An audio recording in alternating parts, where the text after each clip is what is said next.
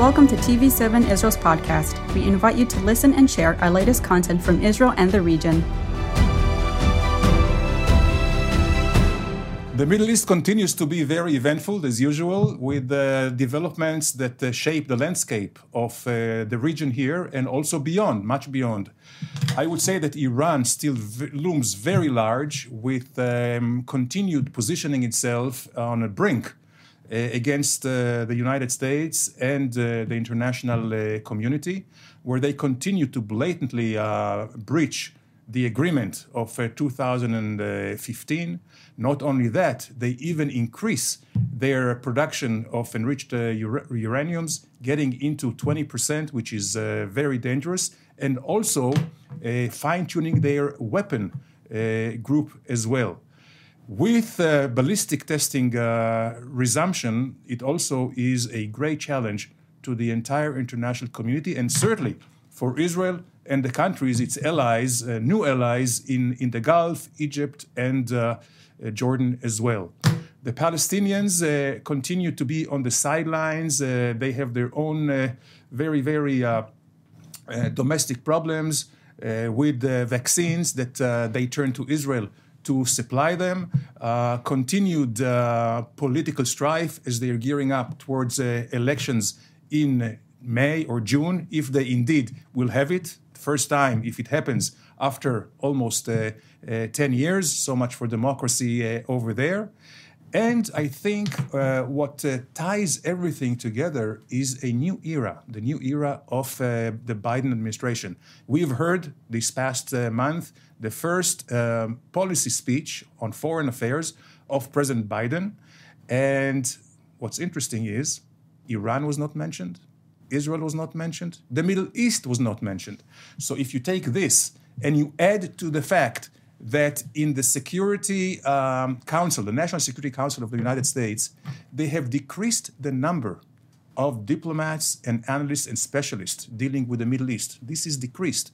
Uh, and they increased the number of analysts on Asia. You know where the US focus will be probably for the next four years. What does it bode for the Middle East, for Israel, for the Palestinians, for Iran? And even beyond the periphery, whether it's Libya or, uh, or, or, Yemen, will have to see that. I am Danny Ayalon. With me, I have the great honor and pleasure to have my good friend, uh, Dr. Colonel uh, in Reserve, um, Eran uh, Lerman. This is TV7 Middle East Review. So, Eran, good to see you again. Uh, how would you tie together all these events and what do you think is the most important event that happened this month? Well, the, the, you're right. The main theme is Iran, for the region, is Iran. The main theme for the world is the pivot to Asia, which the Biden administration uh, is very much uh, focused on, in, in line with uh, themes that have already emerged under Hillary Clinton's uh, uh, leadership as Secretary of State in the first Obama term of the Obama administration. But you cannot pivot to Asia without controlling uh, events in the region because the region is still the key to energetic supply to China, Japan, and other players in the Asian sphere. So the, even if the Biden administration wants to leave the Middle East behind, the Middle East will not leave them behind. And the Iranian question is, is, is fast becoming central. Uh, I think the two most important events, and the interesting question is how are they interlinked, is on one hand the uh, decision to abandon the support for Saudi Arabia and the UAE in the war against Iran, proxy war in, against Iran in Yemen, because the Houthis are Iranian proxies. The Saudis and the UAE are fighting themselves. And the results are already being felt because uh, the Marib region on the border of Saudi Arabia is, is, apparently falling into the hands of the Houthi government, of the Iranians. This could have very severe consequences. And the other thing is the American positioning towards uh, future negotiations with Iran. I have to say, uh, my impression is that the position reached between uh, Biden and uh, the three European players. For the time being, there's no coordination with China or Russia.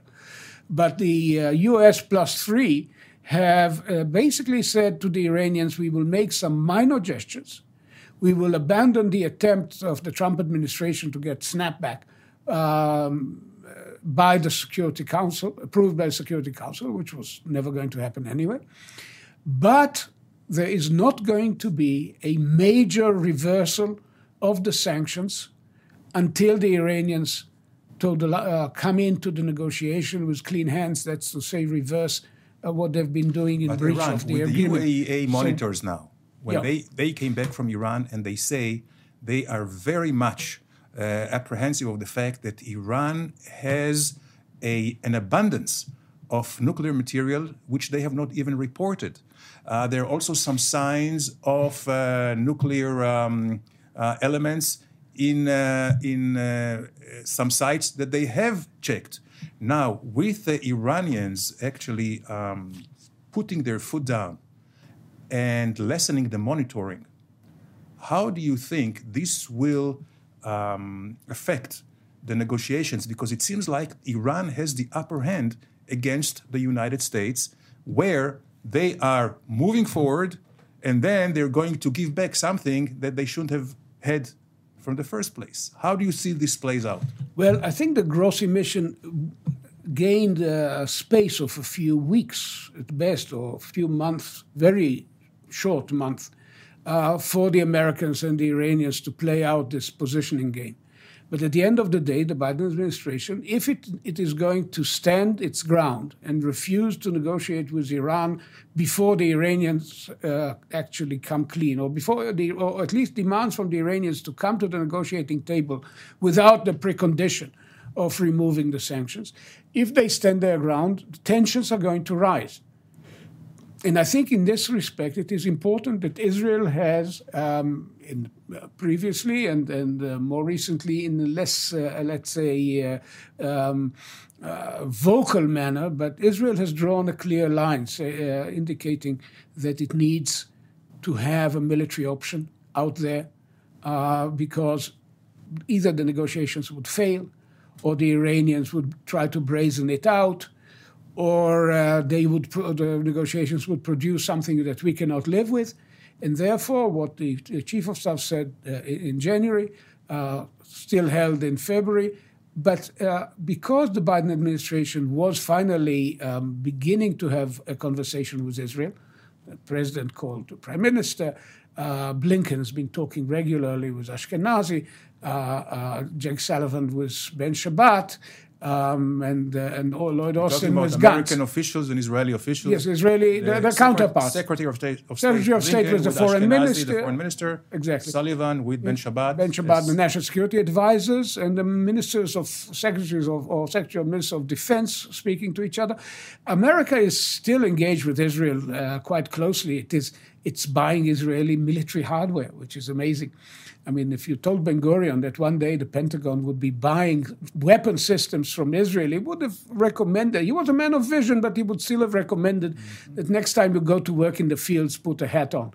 Um, but uh, look, at, look at where we are now. So uh, this is not a story about abandonment, but it is a story about policy differences, policy nuances, a debate within the Israeli cabinet as to how to go forward. And tensions are clearly going to rise in the next few weeks and months. Eran, it seems like the Israeli establishment here, from the prime minister down, they are still kind of weighing uh, where they are in this triangle of Iran, the United States, and Israel. During the Trump administration, there was no doubt Israel and the US were very much together. There was no daylight, and the Iranians were put actually uh, in the corner with maximum pressure policy.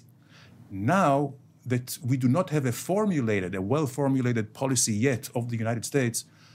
But on the other hand, we hear that there may be or may not be negotiations, secret negotiations between the Iranians and the United States, whether directly or through the European three Germany, uh, Britain, and, and, France.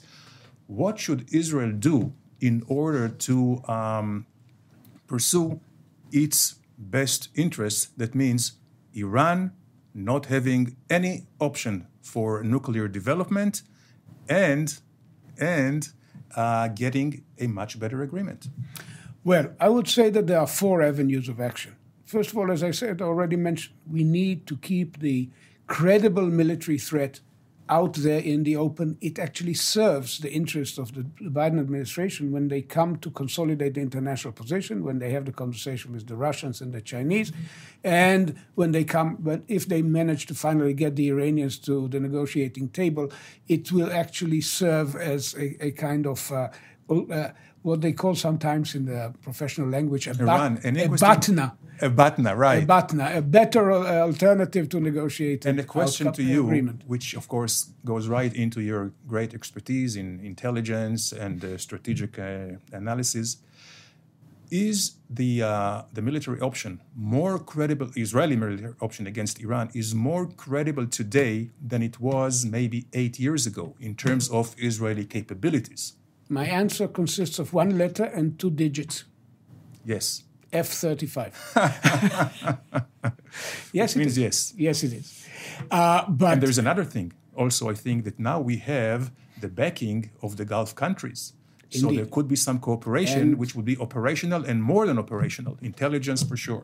that's one of the points that were uh, mentioned in the context of the, South, the UAE F 35 deal is that it would generate interoperability. Moreover, uh, the ability to coordinate with the Gulf on responding to uh, Iranian ballistic missiles. There's a technical term, orthogonality. If you can see the missile coming from the side, not just at you, you have a better capacity. Uh, and and uh, uh, this month, Israel announced uh, the beginning of work with the American administration on the next generation of the Chetz, the Arrow, the uh, Arrow 4 coming up. So uh, all of these are very important elements of the general equation. The second aspect, I think, uh, and that might sound paradoxical to Israelis who grew up over, uh, f- for years on a very negative view of French policy. Uh, France is actually an ally. Uh, it's an ally in the Eastern Mediterranean, facing uh, Erdogan's uh, Turkey, yeah. fantasies of dominance.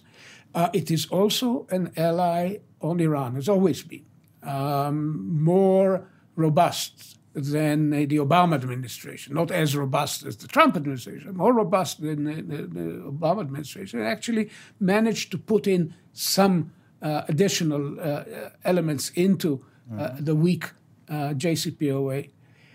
And now Which the agreement the agreement of 2015.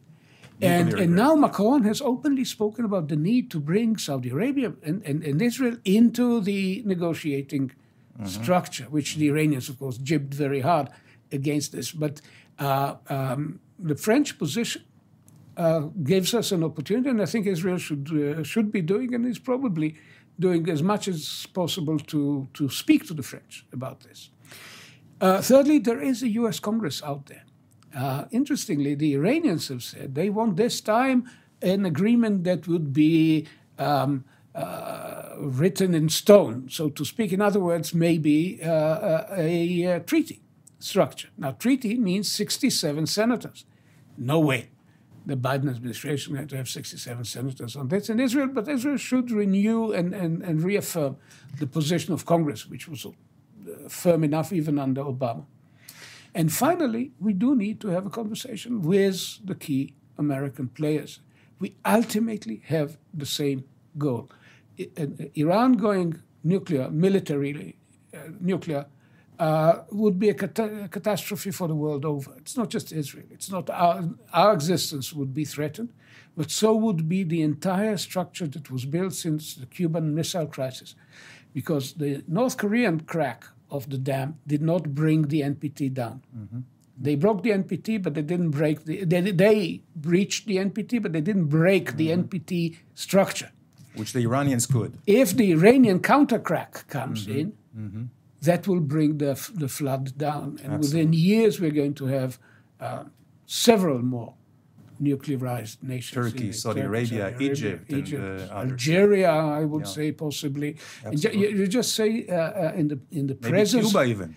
Greeks, you talk uh, Venezuela, Yeah. uh, you talk about the, you talk to the Greeks about the nuclearized Turkey, and uh, you watch the reactions. Yeah, same as the French, I guess. Legitimately it so, indeed. So, um, Eran, before we turn into other important issues of the Middle East that happened this month and will affect also the continuous uh, interest of all uh, the countries here, um, let's remain for one more minute with the Iranian um, negotiations or lack thereof.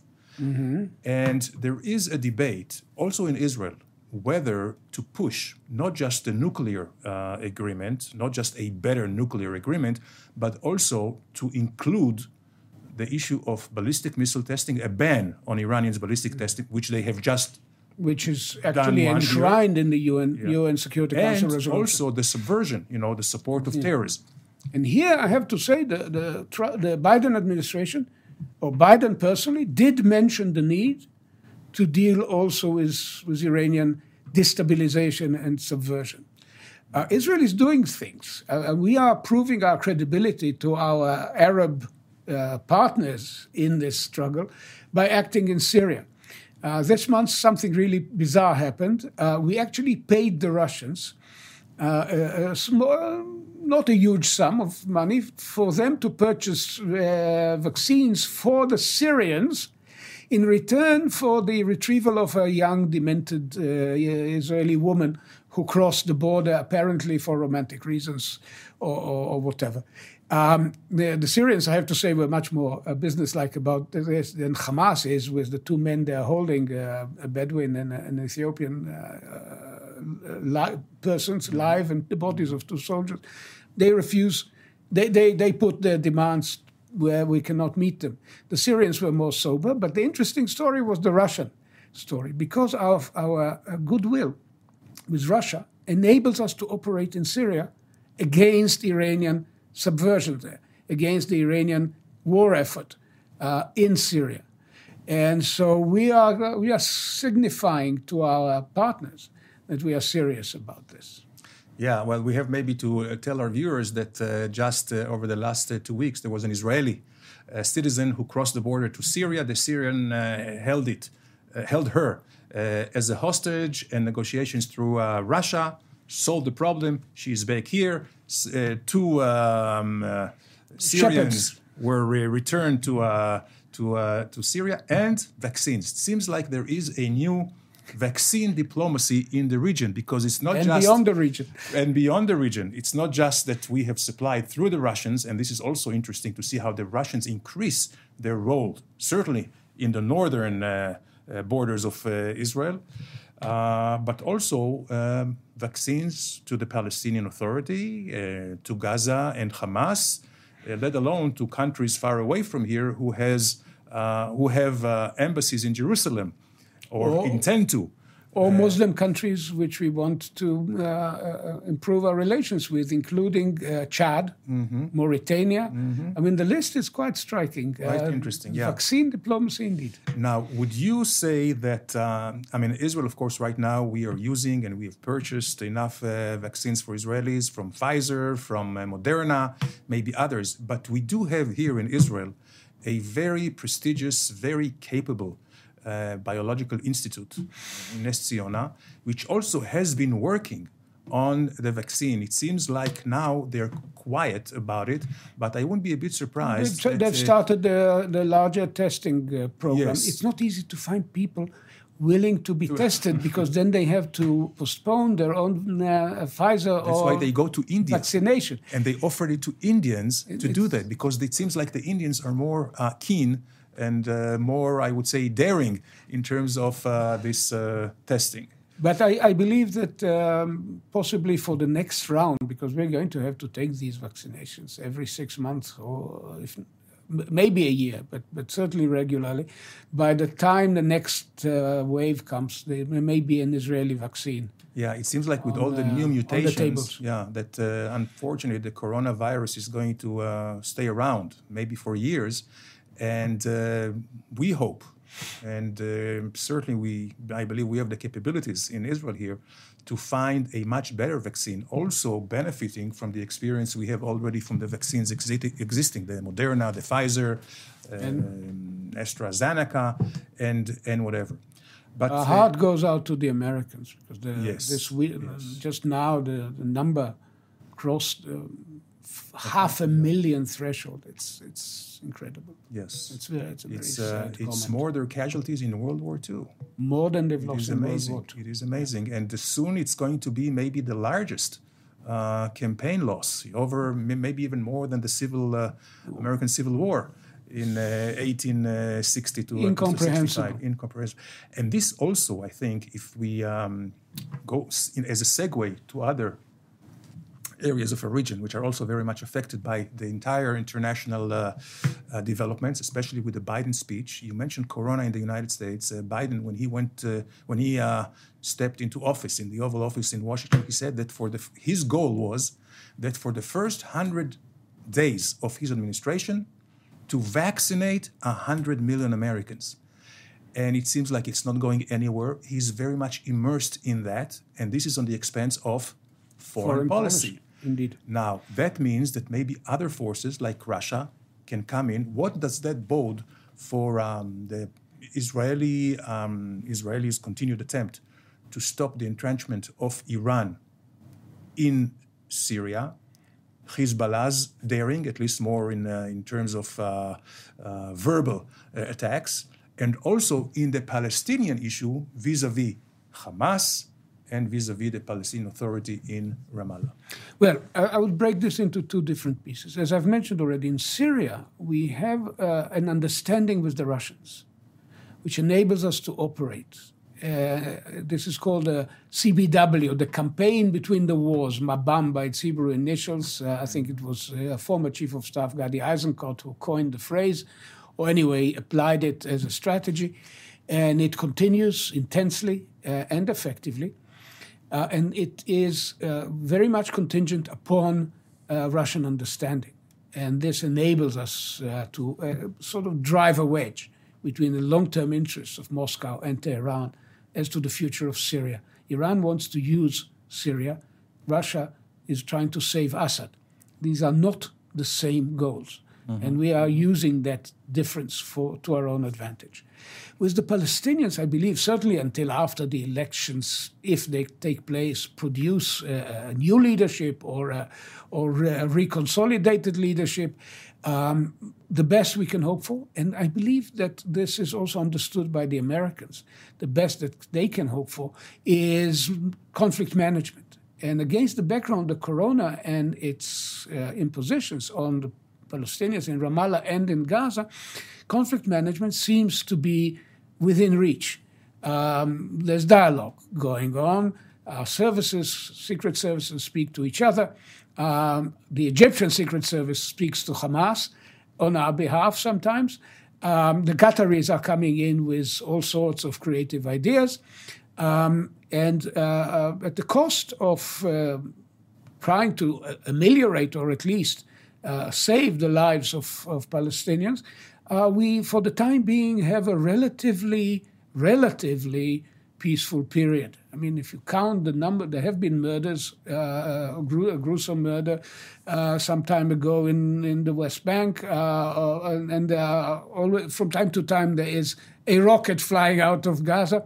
Uh, but essentially, we have one of the most uh, stable periods in, in years paradoxically, no. amidst all the tensions that we described. Yes, Eran, but the Middle East never stands still. So um, we have pretty much summed the, the issues uh, that happened last week, especially last uh, month. But uh, looking forward for the next month, given wh- where we are today, uh, it seems like that uh, Iran will continue to be on the, probably on the top of our list by that time, hopefully, we will see if there is a new American policy, if there is a better coordination with Israel and the United States, maybe with serious Israeli input on what the agreement should be with uh, with uh, Iran, maybe with the help of the French or, or even uh, the British, which are also on uh, our side, and certainly Saudi Arabia and the Gulf countries. Um, but also, what uh, we will probably see is a formulation of American policy towards the Gulf, especially uh, Saudi Arabia. Uh, I think we should uh, brace for a, uh, an American report on the murder of Khashoggi, the, uh, the, Saudi um, journalist that was murdered in Turkey, allegedly by the order of bin Salman. And if there is a scathing report, which, by the way, the Trump administration stopped that report, but if there is one, it may have to compel uh, the American administration to react to it. I don't think it would be for the betterment of relationship with Saudi Arabia, the Gulf. Probably it's not, not Israeli interest either. But how do you see it uh, uh, developing uh, for the next month? And maybe what other things sh- we should look into? Elections. Of course. Elections in Israel, of course, in if March can, 23rd. If you can tell me where we're going to be on the 24th of March, because the Israeli elections are a very, very tight um, race between three different options. Uh, uh, solid right wing government, a coalition of forces um, uh, that would remove Netanyahu from power. That's the second option. And the third one is going to a fifth election uh, within a limited period of time, which might even have the, the unbelievable outcome of uh, uh allowing uh, Benny Gantz to serve for a few weeks as, pre- as alternate prime minister. The, the, the, the level of uncertainty is acute. Uh, but uh, I should think that the defense establishment would be engaged with our neighbors, together with our neighbors, in speaking to the American administration at this crucial period of policy formulation, because we have people there who understand our needs but of course they have their own yeah. perspectives. Well, certainly we should not let the Israeli politics uh, stalemate to um, to hinder um, the co- coordination and cooperation with the United States and with the other players uh, in our regions. So, as we look into uh, next uh, month, of course, Iran, Palestinians, lesser priority, but mostly what will be the American administration new policy towards the Middle East, Iran, Palestinians, Gaza, Hamas, Hezbollah, and of course, uh, uh, the election in Israel, and what kind of a government will the Americans uh, prefer and what, uh, what way, what would be easier for them to, uh, to work with. So thank you very much for joining us. Uh, Eran, thank you for co-hosting with, uh, with, uh, with me this show. And this is TV7 Middle East